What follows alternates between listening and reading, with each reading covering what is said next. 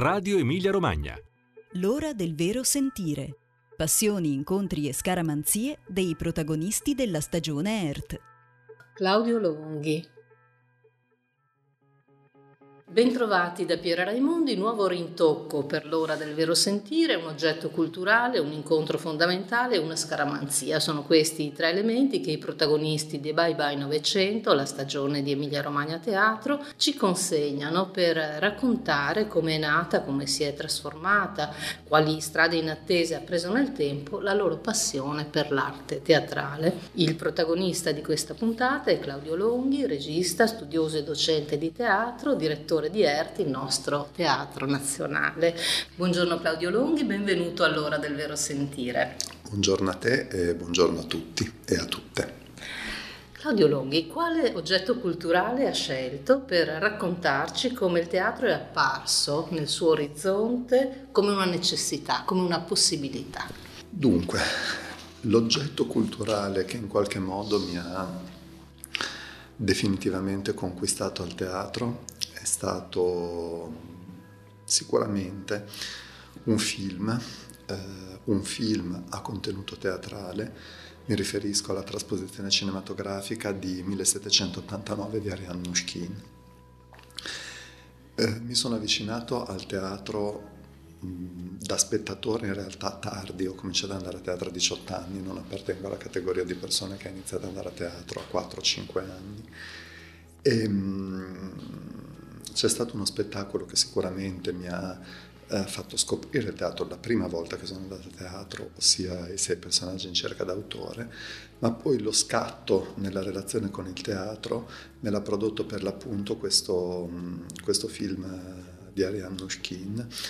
Eh, ed è significativo, credo, che eh, quel tipo di eh, eh, esperienza cineteatrale eh, mi abbia immediatamente scaraventato dentro per un verso un universo linguistico di montaggio e per un altro verso dentro una dimensione mh, mm, di uh, teatro fiera, uh, teatro cabaret, teatro immersivo, uh, in cui per certi aspetti Mm, lo spettatore è completamente perso all'interno di una macchina teatrale più grande di lui, eh, esplosa e segmentata in numeri. Mm, in qualche modo è stato come se eh, attraverso quell'esperienza teatrale eh, venissi progressivamente introdotto a un universo teatrale che poi ha avuto tanta parte nella mia vita, che è quello di, eh, di, Luca Ronconi. Io tra l'altro ovviamente quando ho visto il film non lo, non lo, sapevo, ma 1789 aveva alle spalle l'Orlando Furioso, quindi c'era eh, il grande spettacolo di, eh, di, Luca Ronconi. E Paolo Grassi eh, tra l'altro ha avuto un'importanza fondamentale nel... nel Assolutamente sì, perché questo... il 1789 nasce nel, nel 70 quando... Eh, diciamo Streller dopo il 68, la contestazione eccetera, è uscito dal piccolo teatro di Milano e ha dato vita all'esperienza eh, del, del, gruppo Teatrazione e eh, Grassi cerca per l'appunto dei, uh, delle voci, uh, dei, dei, registi uh, che possano in qualche modo riempire la vacanza di, um, di Streller e invita Gruber, invita Cherot e invita la Mushkin, per cui 1789, che è uno spettacolo di svolta nel, nel, percorso del Teatro di Soleil, nasce per l'appunto sotto l'egida del, del piccolo teatro di Milano. E um, col senno di poi, eh, ovviamente lì per lì non, non l'ho registrato, lo sto registrando adesso che ci ripenso, non è soltanto um, un'esperienza di rivista, un'esperienza che distrugge la quarta parete, un'esperienza di teatro di festa e di condivisione, ma anche un'esperienza di teatro politico, radicalmente politico, in anni in cui il teatro politico ha una, ha una spinta fortissima. Eh, e ehm, un, altro, eh, un, altro, elemento mh, mm, forte di, quella, di quell'esperienza era la, la mediazione della lingua francese, che tra l'altro nel mio percorso ha un significato particolare perché di fatto la persona che mi ha introdotto al mondo teatrale è stata la mia insegnante di francese delle scuole superiori, che era la persona con cui ho visto 1789 all'interno delle, eh, nel, nella mia autobiografia di spettatore, ormai leggendarie, eh, rassegne del cinema in lingua eh, che andavamo a vedere compagni, con, alcuni compagni di classe, perché ci andavamo di sera, quindi fuori dall'orario scolastico, accompagnati da questa nostra docente, e lì vidi per l'appunto 1789. Ecco, raccontiamolo uno spettacolo del 70, il film poi sarà del 73, diretto sempre dalla stessa Nushkin, ehm, che racconta proprio le, la, la, rivoluzione francese, l'esordio della rivoluzione francese, la rivolta della Bastiglia, dalla parte, eh, questa volta, del popolo. Lo spettacolo debuttò a Milano l'11 novembre del 70, quindi pochi giorni fa è, c'è stato l'anniversario del 40 sì. E è uscito nel 2017 un documentario di Stefano Mussio sullo spettacolo e sul film e in questo documentario Ariane Mushkin dice di essere certa che c'è ancora bisogno di utopia, che esiste ancora il desiderio del sublime, di procedere elevandosi e lei cosa sente a tal proposito?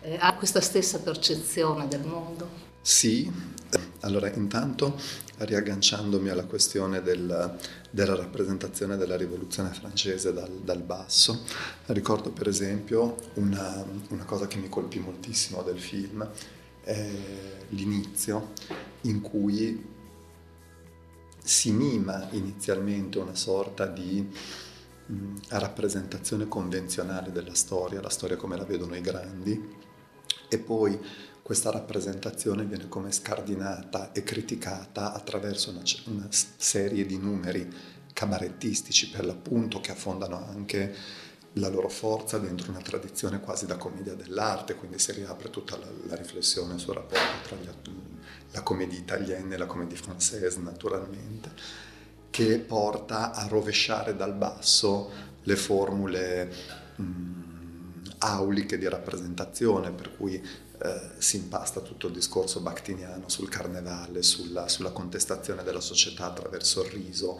sul, sul, carnevale come momento di abolizione della distanza tra l'alto e il basso. E, e in quel film, in quello spettacolo, questo, questo, fatto era fortissimo ed è una cosa che mi sono portato molto dietro e molto eh, dentro. Rispetto alla, mm, all'affermazione della Mnushkin, eh, sono assolutamente d'accordo con ovviamente delle, come dire, correttivi delle lenti che ti risultano dal fatto che nel frattempo eh, sono passati 50 anni. Eh, una cosa è parlare di utopia negli anni 70, che sono anni in cui mh, mm, hai ancora una percezione di futuro, secondo me.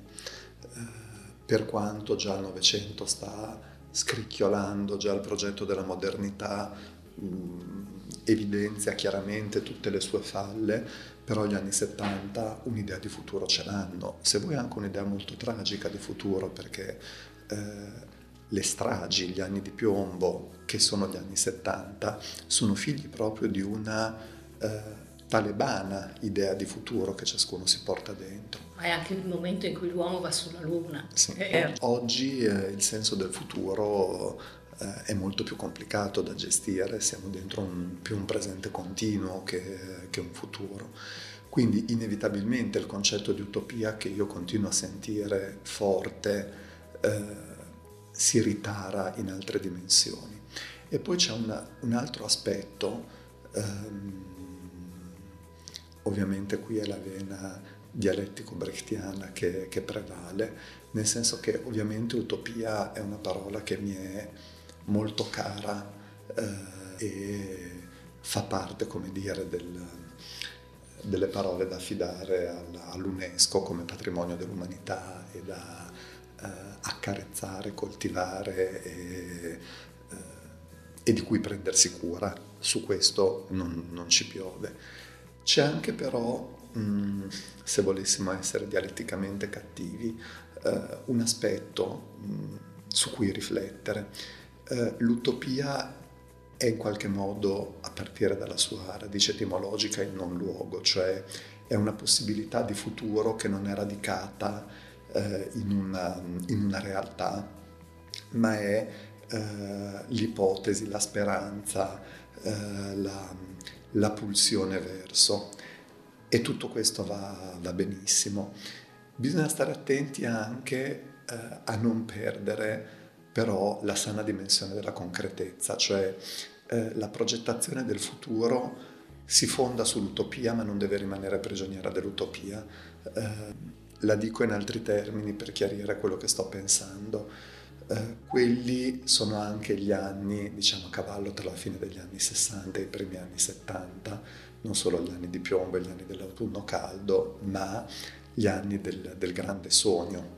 Eh, non per nulla penso a un film come The Dreamers che ti racconta quel periodo eh, e c'è la dimensione del sogno che in qualche modo è legata all'utopia. Talvolta mi verrebbe fatto di dire che per progettare il futuro, più che sognare, bisogna svegliarsi.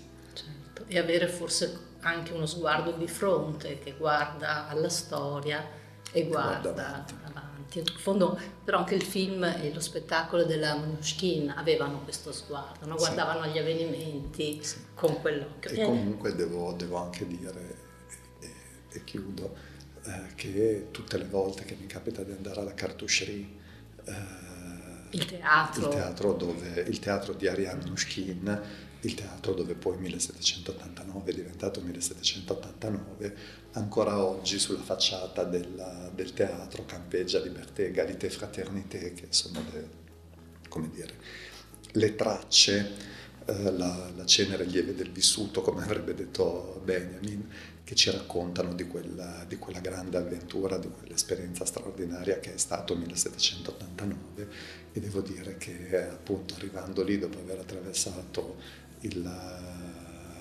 il bosco che ti porta alla cartoucherie è un tuffo al cuore, vedere anche la, eh, la vernice un po' stinta eh, di quelle scritte. Ecco, e ascoltiamo un breve frammento dal film 1789.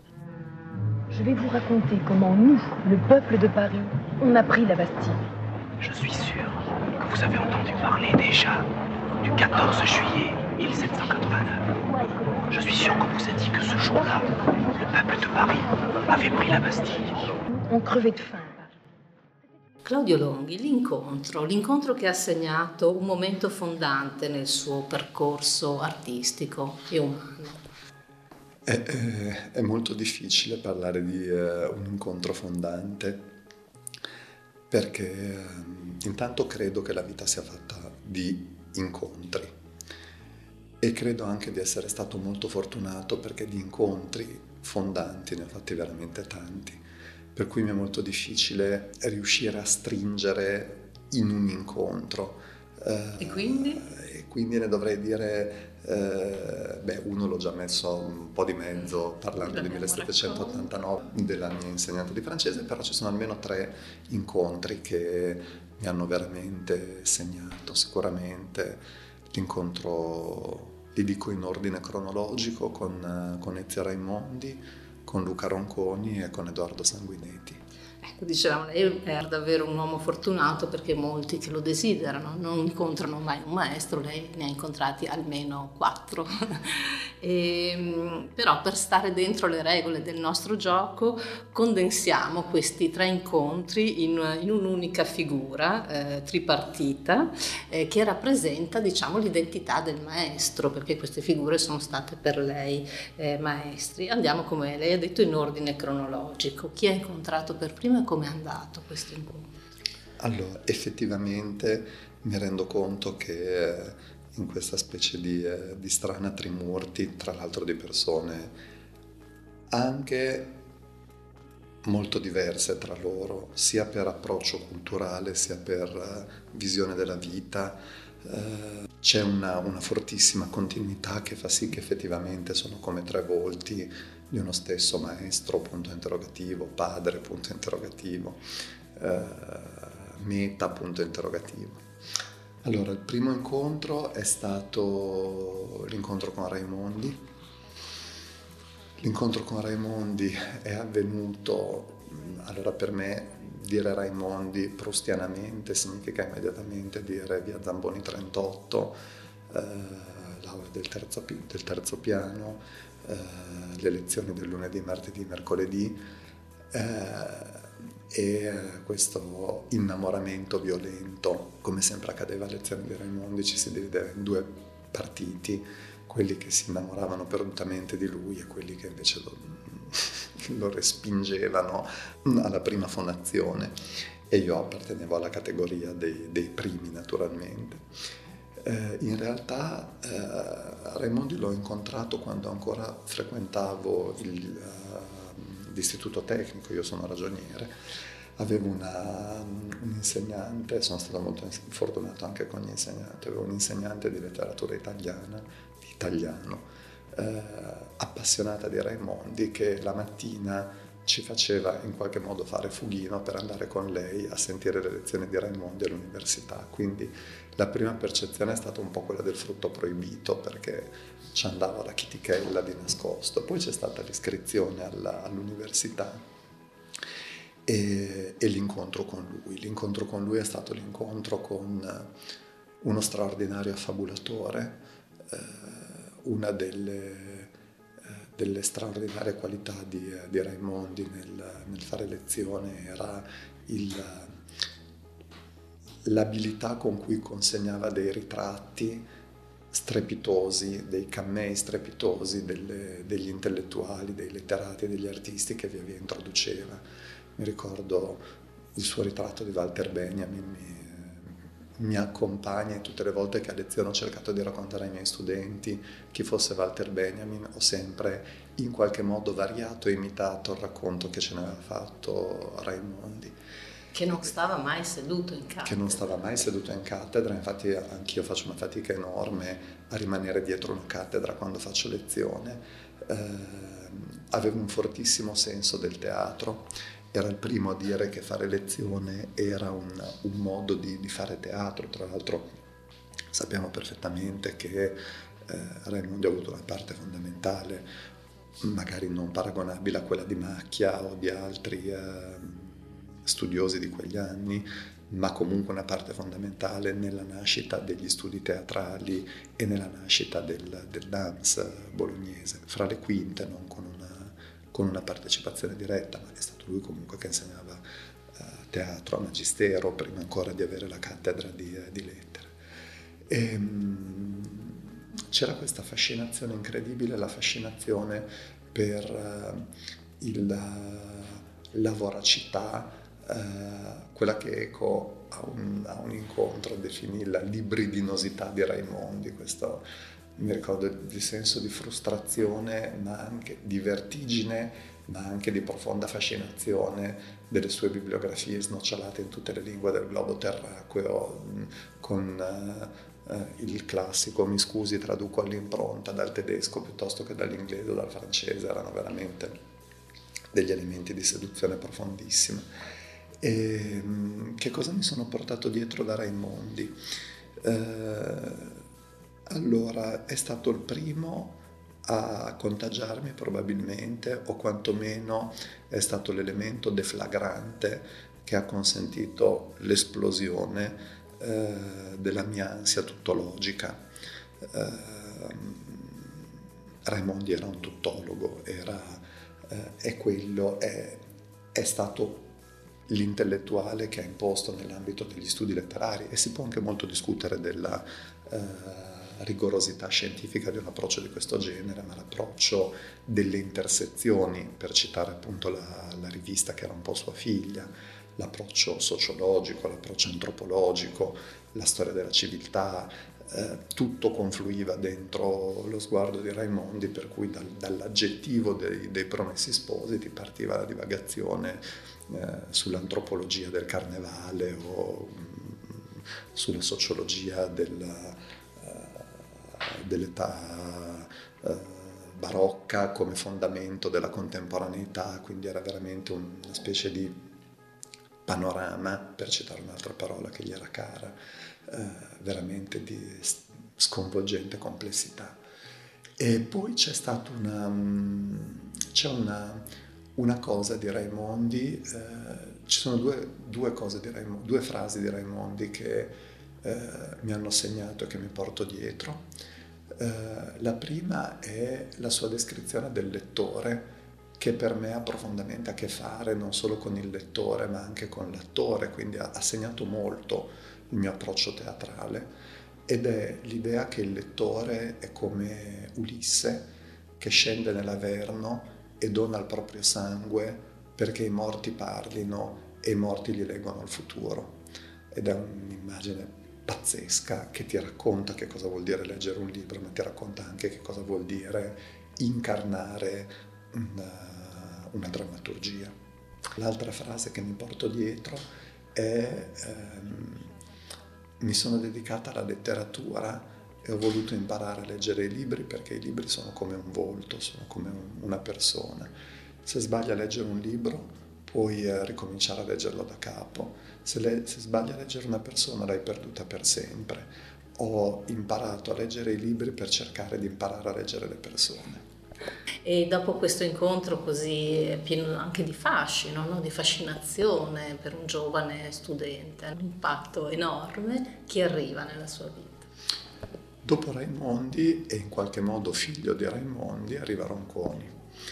Uh, ci arriva per vie traverse, ci arriva al termine di una crisi profondissima eh, che ha segnato il mio percorso di stesura della tesi perché spinto da Raimondi eh, mi ero lanciato in una tesi su, di politologia barocca su uh, Virgilio Malvezzi.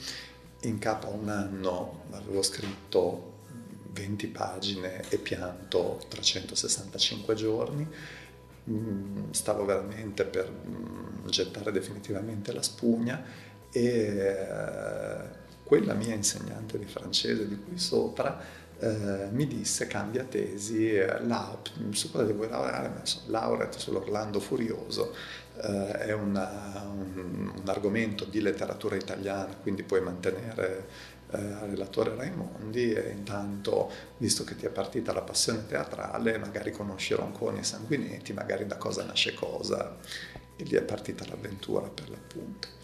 Per cui Ronconi c'è un, uno strano fenomeno dispercettivo perché eh, in realtà, lo so per certo, io ho incontrato Ronconi nel settembre del 92 eh, mi ricordo anche perfettamente dove l'ho incontrato, era il Teatro Autof di Milano. Luca eh, stava mh, mm, dirigendo eh, L'Aquila Bambina di Antonio Sixti che aveva vinto il premio Riccione e lui era in giuria e aveva deciso di mettere in scena il testo.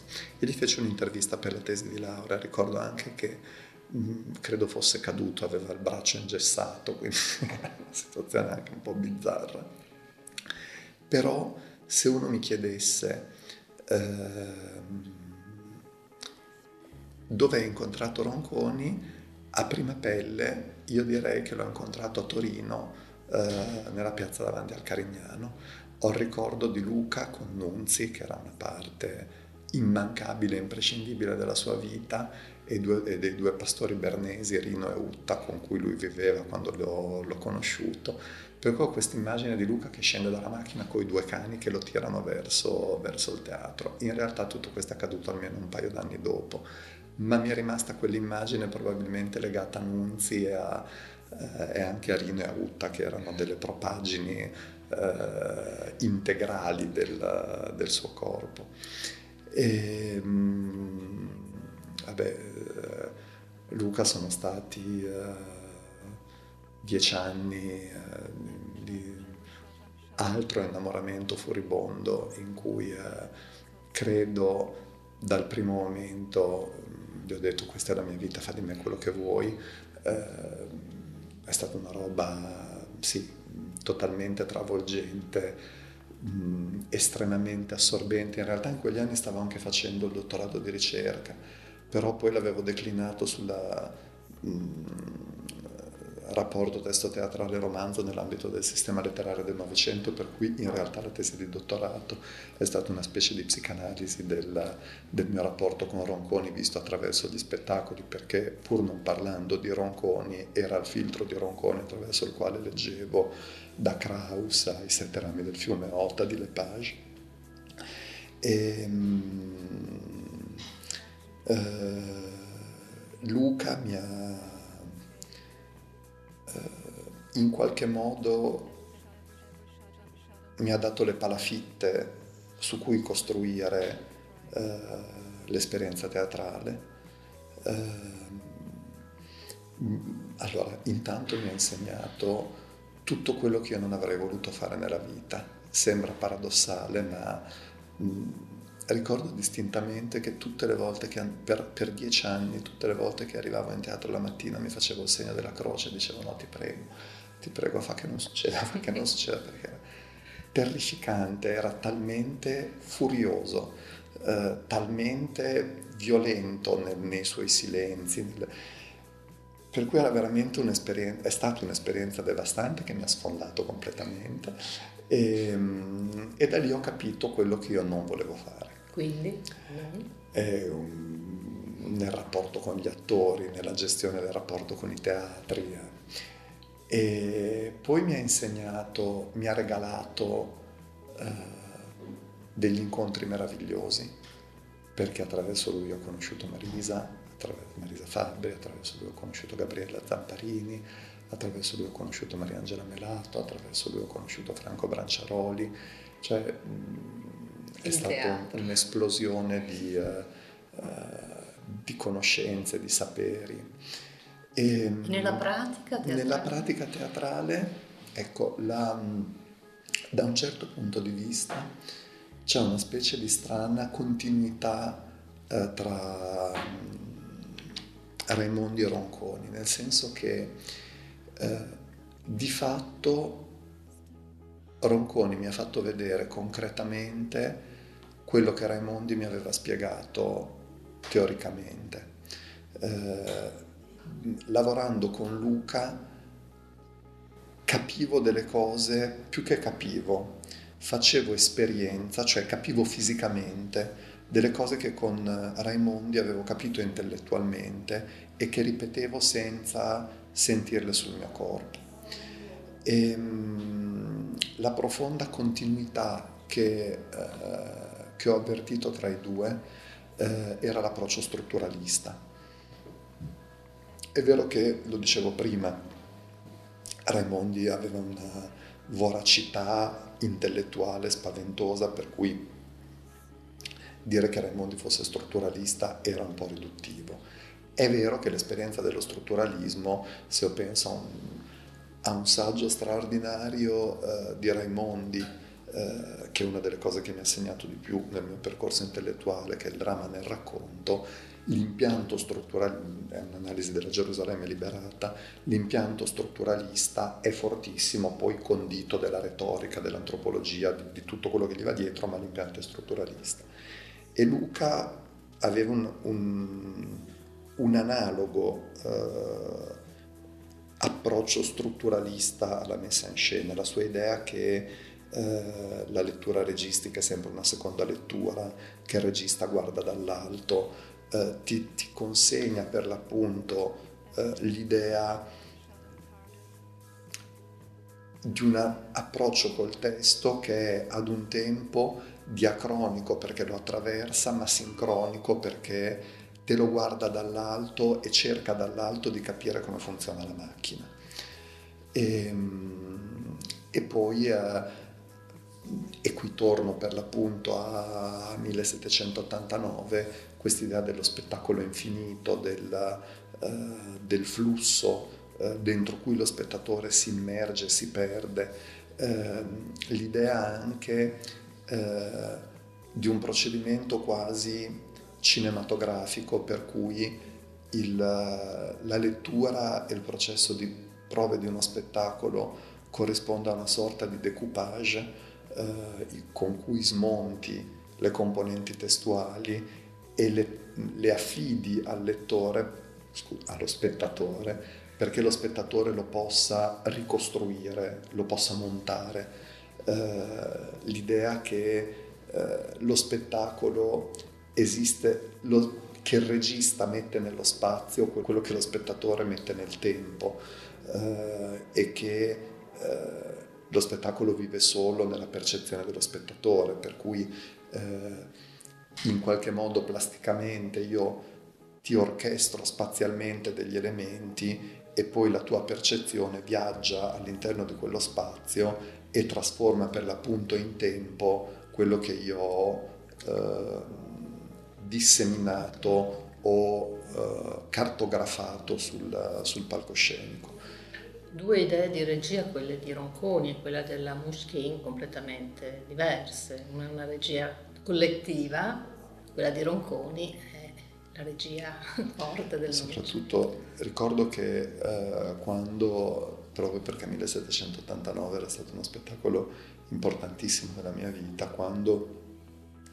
lo, lo intervistai, se non ricordo male, proprio la prima domanda che gli feci eh, riguardava il rapporto Orlando Furioso eh, teatro di fiera eh, e lui mi rispose eh, che sì, dall'Orlando Furioso erano nate esperienze come 1789 che andavano nella direzione del teatro di fiera, ma che mentre dentro 1789 esisteva questa dimensione alla francese foraine, che voleva dire poi un rapporto con una certa tradizione comico-teatrale e eh, un rapporto con quella dimensione politica che poi ti porta anche a una visione di regia collettiva e quant'altro, per lui invece il problema era capire come funzionava la macchina del furioso. Quindi mh, mm, quel genere di esperienza non era radicato dentro un teatro di fiera, ma era un'analisi strutturalista del furioso, eh, quasi un saggio sul, sul Furioso che poi diventava spettacolo. Ed è chiaro che ci sono sia nei termini di percezione della, della regia come atto creativo collettivo, condiviso, sia della regia magistrale o maieutica che dir si voglia, ehm, sia anche proprio una, eh, una differenza di profondissima di orizzonti eh, eh culturali, culturali umani. umani e teatrali. Una cosa per esempio che a me ha fatto, poi lavorando con Luca mi ha, mi ha colpito moltissimo, è che Luca ha fatto una valanga di spettacoli eh, strepitosi, eh, Indiscutibilmente Orlando Furioso non dico che sia stato il suo capolavoro, ma è uno dei, degli spettacoli fondativi della sua idea di teatro, eccetera. La cosa che mi ha colpito enormemente conoscendolo è quanto in realtà lui fosse distante da Orlando Furioso, perlomeno da come Orlando Furioso si è poi sedimentato nel nostro immaginario culturale.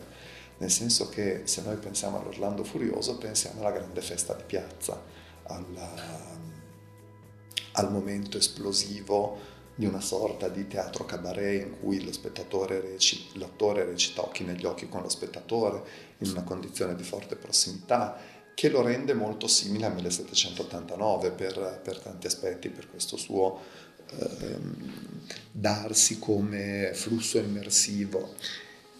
In realtà Luca aborriva il rapporto con lo spettatore, eh, mi ricordo di aver lavorato con lui in altri spettacoli eh, extra palcoscenico, uno che mi colpì moltissimo era eh, Bioetica, istruzioni per l'uso, in cui gli attori recitavano all'interno di piccole stanze con gruppi di 10-12 spettatori, praticamente strusciando le gambe contro le gambe degli spettatori.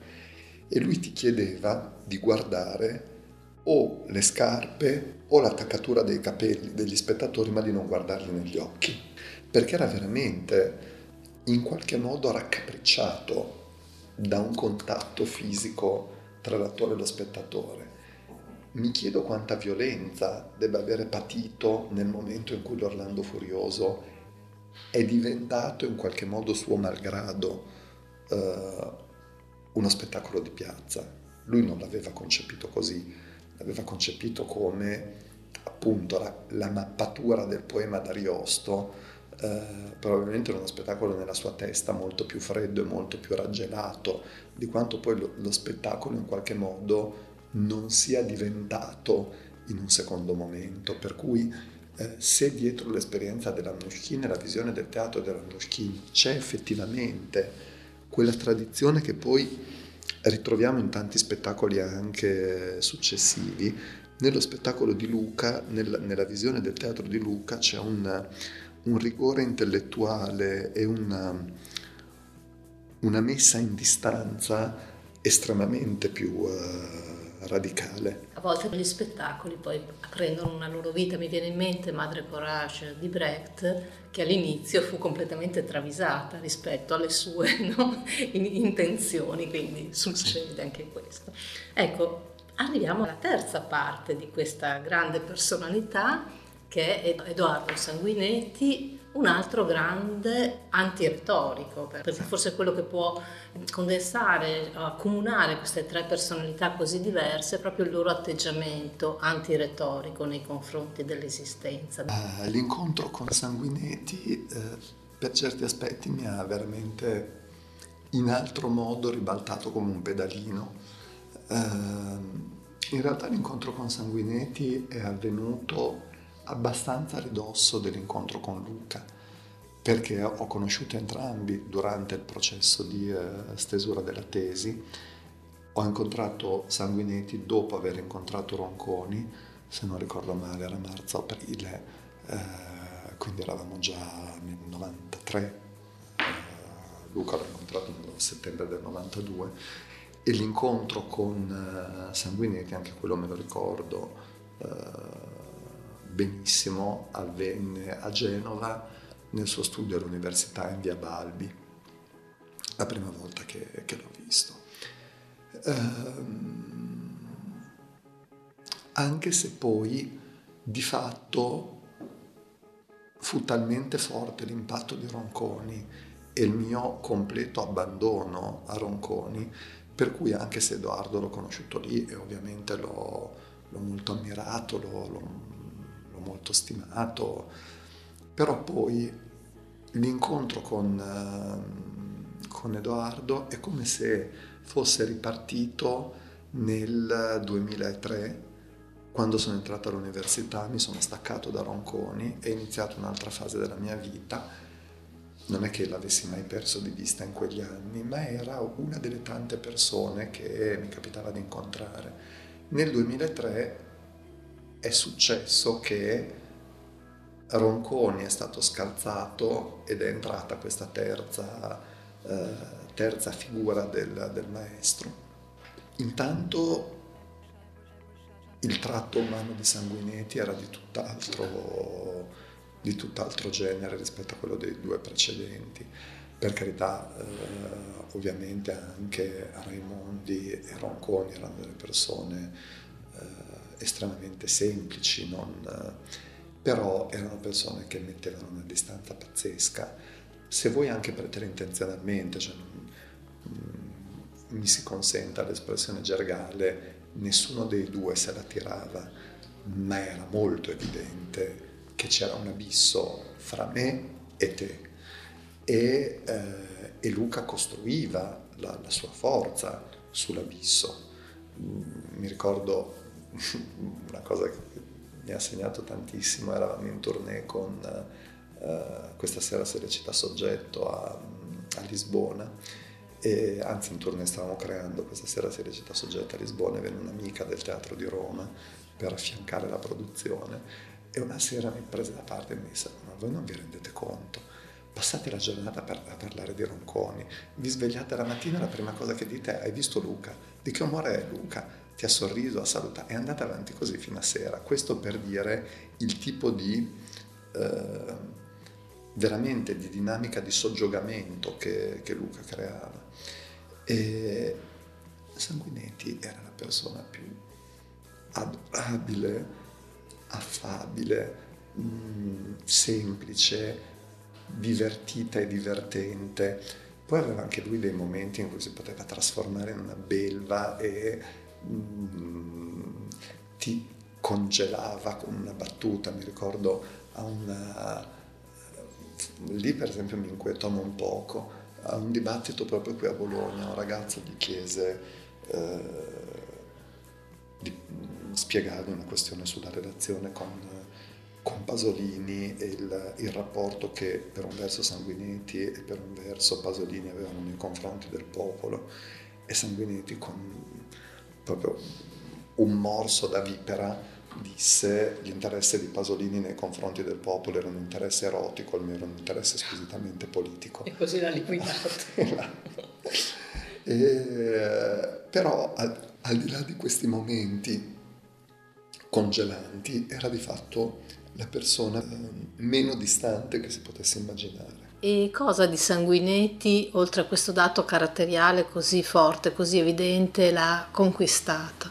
La cosa che mi ha completamente ribaltato è che mh, mm, Sanguinetti eh, mi ha dato una coscienza politica. Eh, poi mi rendo conto col senno di poi che eh, anche Luca aveva un, uh, uno sguardo politico sulla realtà. Uh, non è un caso che ti fa uno spettacolo come Gli ultimi giorni dell'umanità, pochi mesi prima che scoppi la guerra del Golfo, uh, o fa certe operazioni su Pasolini, o comunque ma anche il pasticciaccio nell'Italia del, di Tangentopoli. Eh, però in Luca prevaleva sempre l'interesse per la struttura. È chiaro che ogni approccio strutturalista può anche essere un approccio politico, ma non era l'elemento politico la causa scatenante. Con Sanguinetti eh, scopro il binomio ideologia e linguaggio. Mm e, e, e mi sono radicato dentro il binomio ideologia e linguaggio e eh, una, anche lì un piccolo frammento di Edoardo che mi è rimasto tatuato addosso è la chiusa di un suo saggetto dedicato all'Orlando Furioso, tra l'altro la macchina narrativa dell'Ariosto, che è il saggetto introduttivo alla, all'edizione dei grandi libri garzanti del, dell'Orlando Furioso, in cui chiude dicendo per l'appunto che ogni analisi strutturalista di un testo è di fatto la destrutturazione ideologica del testo alla ricerca dell'ideologia del testo medesimo. Quella è stata proprio la cosa più, uh, più forte. E la radicale introduzione all'universo brechtiano, io fino a quel momento, fino all'incontro con Sanguinetti, avevo un rapporto pessimo con Brecht per me Brecht era una cosa in bianco e nero, legata a un... non so neanche perché fosse così, ma era una roba uh, un po' demodé, uh, un po' tedesco respingente e uh, appunto legata a tutta quella roba di lotte di classe che non è che mi, mi affascinasse particolarmente. Con Sanguinetti ho scoperto che Brecht era colori, che che c'era un elemento di forte piacere fisico e una sorta di festa teatrale anche dentro l'universo brechtiano. Soprattutto con, con Sanguinetti ho, um, ho, capito radicalmente che cosa volesse dire dialettica, cosa che fino a quel momento non, non avevo capito e la, mi ricordo la, proprio la, lo schiaffo che mi arrivò quando um, chiacchierando un giorno, perché poi anche con lui dopo se, per, diciamo dal 2003 fino al 2010 quando è morto è nata un'amicizia, una frequentazione costante, direi veramente da un certo punto di vista, mi vergogno anche un poco a dirlo e mi imbarazza, ma una forma di amicizia per quanto mi sentissi l'ultima merda del creato tutte le volte che gli rivolgevo la parola. E, um, mi ricordo l'impressione per l'appunto che mi fece quando eh, parlando dei suoi programmi in una specie di giro d'Italia perpetuo, uh, un giorno era a Matera, il giorno dopo era a Roma, il giorno dopo era a Milano, poi andava ad Amsterdam, poi tornava. E aveva un, impegno con uh, degli ambientalisti. E disse sì vado, uh, devo fare questo intervento a un convegno di ambientalisti e ho pensato di partire dal dialogo della natura di un islandese eh, perché così almeno la piantiamo di parlare di quanto è bella la natura e ci rendiamo conto che gli antibiotici sono importanti. E, ehm, lì ho capito che cosa voleva dire dialettica, perché fino a quel momento l'avevo detto, detto, detto, detto, ma ho capito che ogni verità ha una sua controverità e che non, non si può prescindere da quella controverità.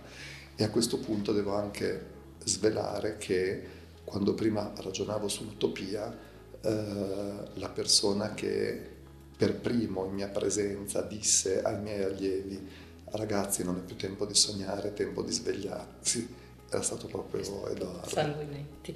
Ecco, in una intervista rilasciata nei suoi ultimi anni, nel, non proprio ultimi, nel 2005 mi sembra, che sentiremo tra poco, sentiremo uno stralcio tra poco, Sanguinetti rivendica ancora la funzione gramsciana, in senso gramsciano dell'intellettuale, parole che oggi suonano esotiche, per non dire di peggio.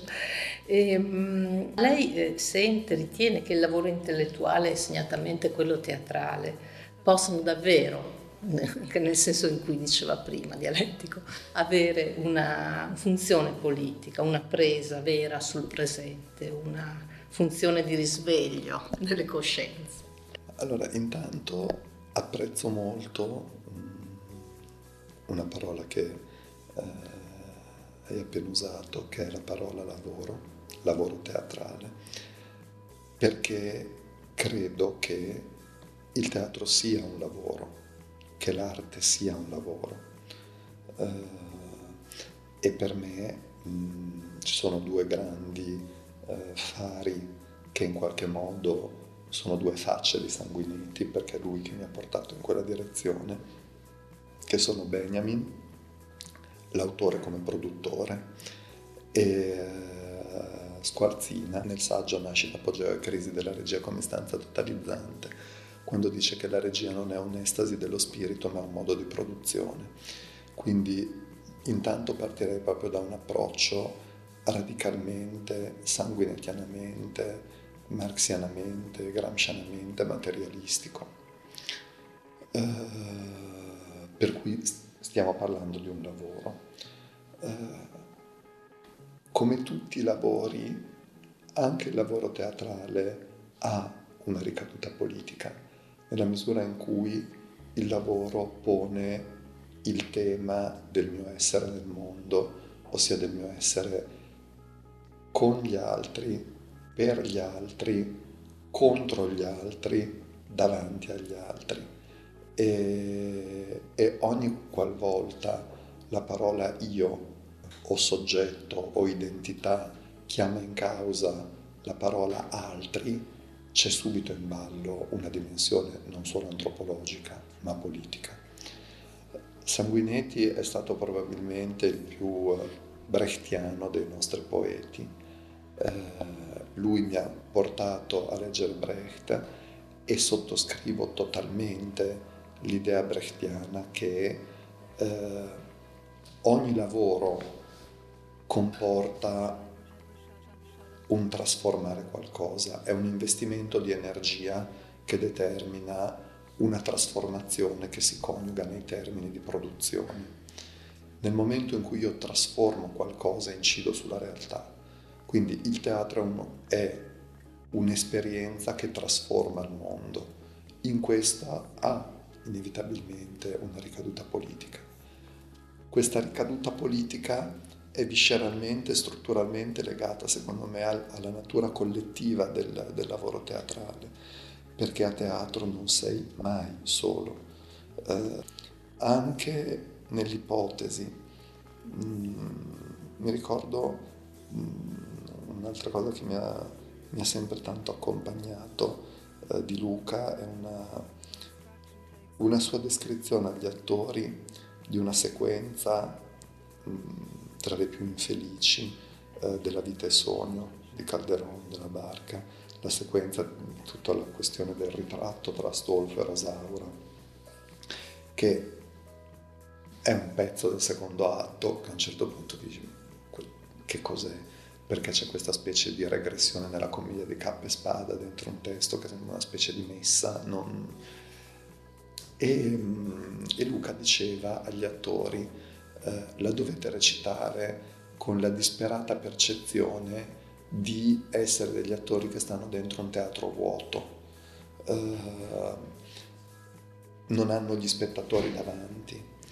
Uh, e se pensi alla condizione dell'attore in un teatro vuoto, ti rendi conto che anche l'attore che sta in un teatro vuoto, anche il monologante che sta in un teatro vuoto, di fatto dialoga con un'assenza, ha necessità di qualcuno che gli stia davanti.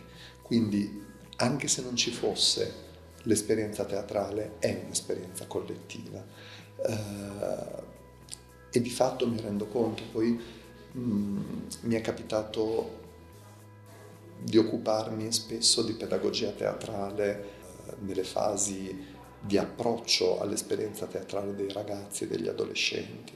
E quello che mi risulta evidentissimo è che la maggior parte degli adolescenti che non hanno idea di cosa sia il teatro, non lo conoscono, lo reputano una cosa noiosa, poi quando riesci a forare e a fargli fare esperienza, immediatamente se ne innamorano perché trovano lì veramente quello che i gesuiti avevano capito benissimo, che il teatro è una scuola di socialità e di socievolezza, è il luogo dove ti formi a come stare con gli altri, perché stai con gli altri in platea, stai con gli altri in palcoscenico, vedi cosa succede in palcoscenico, che è una sorta di, di anatomia delle relazioni intersoggettive. Tutto questo non può non dare una dimensione specificamente politica al fatto teatrale. E sentiamo allora le eh, parole di Sanguinetti, è il 2006, che eh, ribadiscono la funzione chiave che l'intellettuale ha nel mondo. A mio parere c'è un ruolo politico che è sempre stato quello di un intellettuale che voglia pensarsi organico rispetto a uno sviluppo della società. Eh, c'è un proletariato sconfitto a livello planetario che ha perso coscienza di sé. Allora, che deve fare l'intellettuale? Quello che ha sempre fatto, cioè cercare di sviluppare la coscienza di classe presso un mondo come quello dei lavoratori, dove questa si è deformata o è stata abbandonata, anche in seguito appunto a una sconfitta planetaria e al trionfo della globalizzazione cap- capitalistica. È un lungo lavoro, un durissimo lavoro, ma è l'unico lavoro da fare e da questo punto di vista, come dire, niente di nuovo sotto il sole, si tratta di riprendere quello che avevano fatto anche nei momenti più disperati, in grande un Gramsci o un Benjamin e che oggi chiunque abbia a cuore le sorti di chi lavora non ha che da, da continuare per quello che può.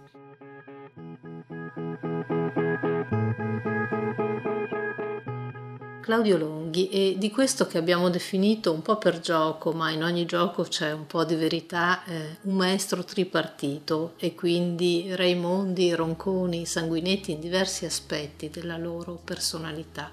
Ecco, di questo maestro di cui lei si riconosce allievo, sente anche di essersi assunto dei compiti ereditari? Sì, in primo luogo il compito è di... Uh continuare a farli vivere.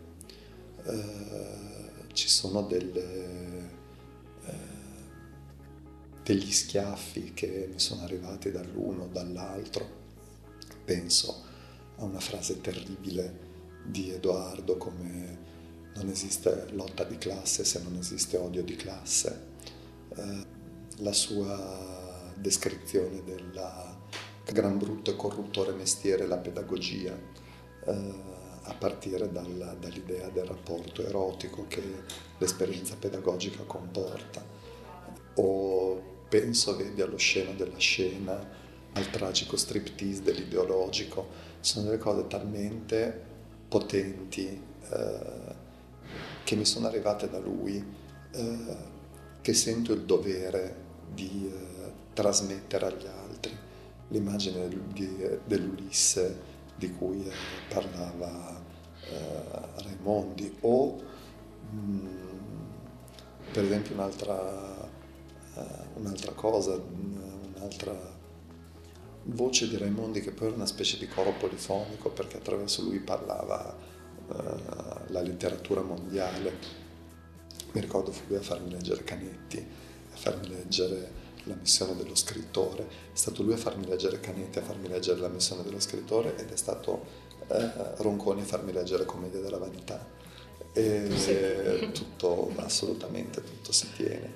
E la, l'idea della missione dello scrittore di Canetti, ma che vibrava nella voce di uh, Raimondi, dello scrittore come colui che deve indagare sul nulla e indugiare nella morte per additare agli altri la via di fuga e non per disprezzo della felicità che compete alle umane creature, benché se la deturpino e se la strappino a vicenda. Sono delle cose talmente enormi eh, che sento veramente il dovere di far sì che non vengano dimenticate. E arriviamo al terzo punto della, della nostra ora del vero sentire. Copioni caduti, gesti apotropaici come quelli di, che ci ha raccontato la Tella, titoli innominabili. Qual è invece la sua scaramanzia, Claudio Lu?